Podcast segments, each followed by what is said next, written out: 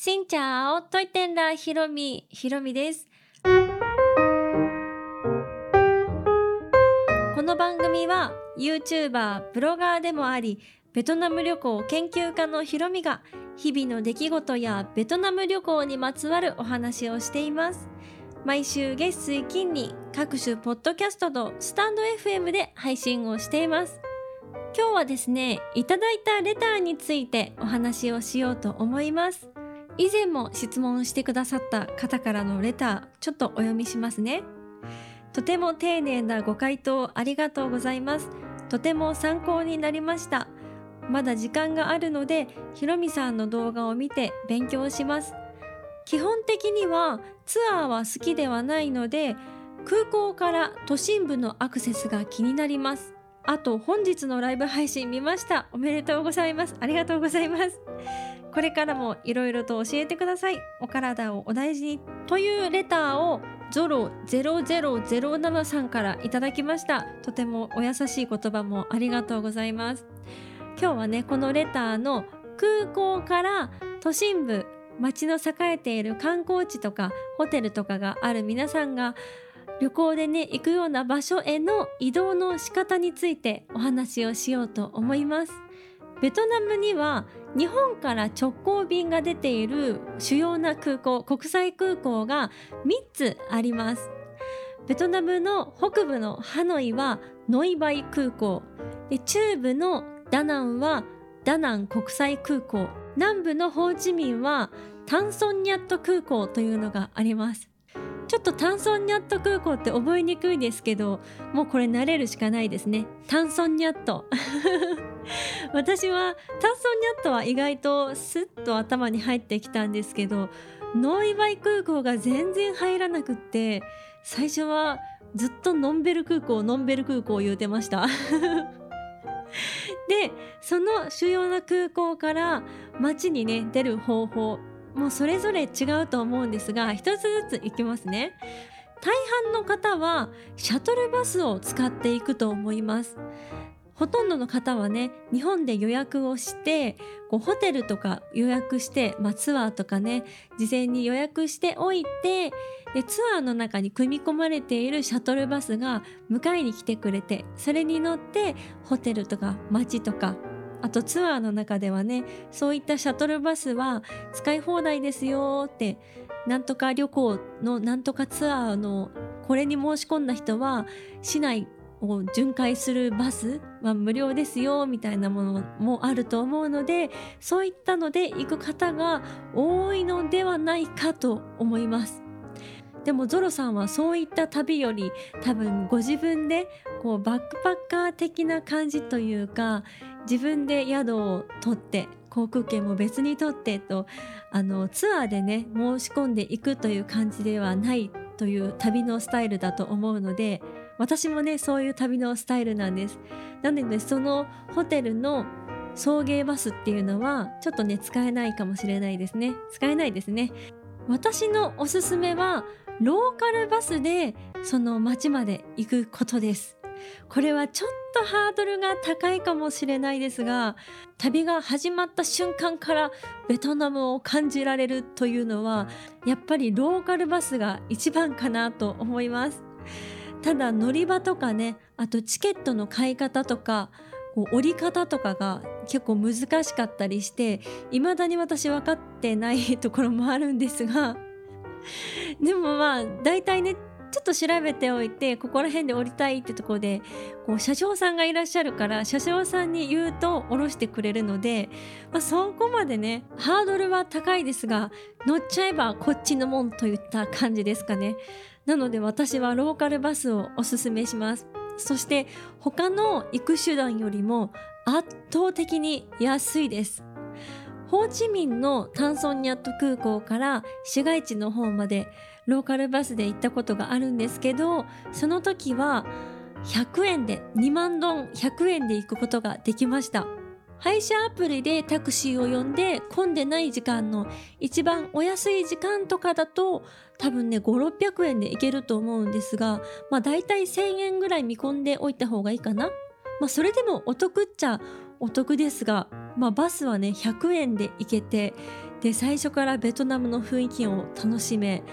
もうちょっとスリリングなね感じでうんベトナム人の方と一緒に移動するといった経験ができるので私はとてもおすすめです。でベトナムは大きなものが強いっていう傾向がねなんかあるっぽいんですねなので道路でもバスが一番強くってバスとかトラックかな？大きなものが強くってその次に車でバイクで、まあ、自転車で人みたいな感じ？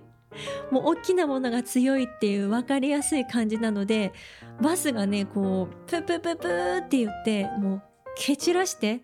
もうすり抜けてすり抜けていくんですね。で周りの車も避けてくれてなんかもうめちゃくちゃ速いスピードでカーッと飛ばして行ってくれるのでそれももう面白い経験ですね。まあ、かなり怖くてちょっと危険な感じもしますが まあそれでもそれがベトナムらしさかなっていう気もしますし車掌さんがいらっしゃるので何かあった時はその方にまあ、簡単な英語でお話しするとなんとなく分かってくださったりもするのでそこは安心かなと思います乗るまでのハードルはね結構高いと思うんですが乗っちゃえば本当に便利だなとも思いますしなんか楽しいなと思うし次回もバス使おうって思えるようになるので最初の一歩をね踏み出していただいてちょっと怖いなっていう方はそのローカルバスの乗り方も動画で紹介していますので是非ご覧になってみてください。そしたら意外とあこんな感じで乗れるんだっていうのがわかると思うのでうん乗れると思います、うん、そんな感じで私のおすすめはローカルバスで行くことです。で他の方法はまあ、タクシーであったりバイクタクシーであったりもうそういった方法でももちろんいけますし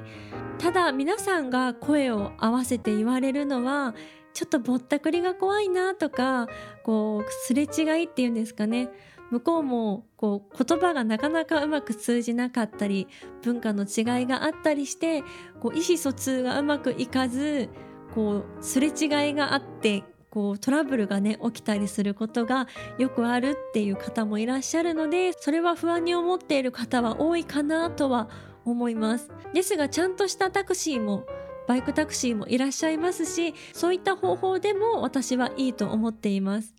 ただ私はねそういうトラブルが旅の最初からあったらね参っちゃうじゃないですか。最初からトラブルがある旅ってその先がね不安になったりもするのでそういったことをなるべく避けるためにグラブという配車アプリを用意していっています。向こうでタクシーに乗るときは最近はその配車アプリでね配車してタクシーとかバイクタクシーを呼んで移動するというのを使うようにしています。それを使えば多少トラブルは避けられるかなっていう気がするので向こうでねいろいろ移動したいなって思ってらっしゃる方は日本で事前に入れておくことをお勧めします。向こうでも入れられるんですが電話番号の認証が必要なのでもし向こうで電話番号が使えない状態でね電話番号が使えない SIM カードだったり向こうでもう完全に Wi-Fi だけで過ごすよっていう方は電話番号のね認証ができないと思うので、まあ、無難に日本からアプリを入れていくことをお勧めします。ホーチミンはそんな感じでしたね。で、ハノイは空港から旧市街って呼ばれるところ旧市街は観光地であったりホテルがいっぱいあるところで、まあ、観光で行かれる方だったらきっとその辺りに行くだろうなっていう、まあ、都心部みたいなねところですね。そこまで行くのにホーチミンに比べて結構距離があります。ホーチミンは街まで行くのに30分ぐらいかなまあ、混んでる時はね全然進まなかったりも1時間ぐらいかかったりするんですが、まあ、大体30分ぐらいで行けるんですがハノイの方は1時間ぐらいかかったかな？うんちょっと距離がありましたね。結構車がねスースー通っていてもそれぐらいかかった記憶があります。なのでタクシーで行くとなるともうちょっと料金が行きますね。1600円1700円とか私が乗った時はかかった記憶があります。そこをバスで行くとハノイもね150円とかでね乗れるのでまあお得ですしまたベトナムのね雰囲気感じれるので是非そのバスもね選択肢に入れていただければと思います。そしてダナンという都市はですねローカルバスはあるのかしら？なんかねダナンの空港から町までが結構近いんですね。タクシーで行っても5分10分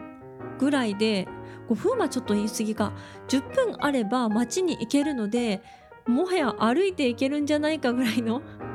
歩いたらちょっと距離ありそうですがそんな感じに近いのでまあタクシーでねピロピロピロって行った方が行きやすいのかな？もちろんツアーで行かれる方は旅行会社のバスやあとホテルの送迎がある方はねそこのバスに乗っていけば一番早いしすぐね目的地に着くし待っててくれるのでありがたいと思うんですが自分で日程を決めて自分でそれぞれ予約していく旅を計画される方はまあタクシーとかまあ、バスがある都市ではバスを利用したら面白いんじゃないかなと思います。そんな感じが空港から都心部へのアクセスの、まあ、主な方法なんですがただいまベトナムは地下鉄をね建設中なんですね。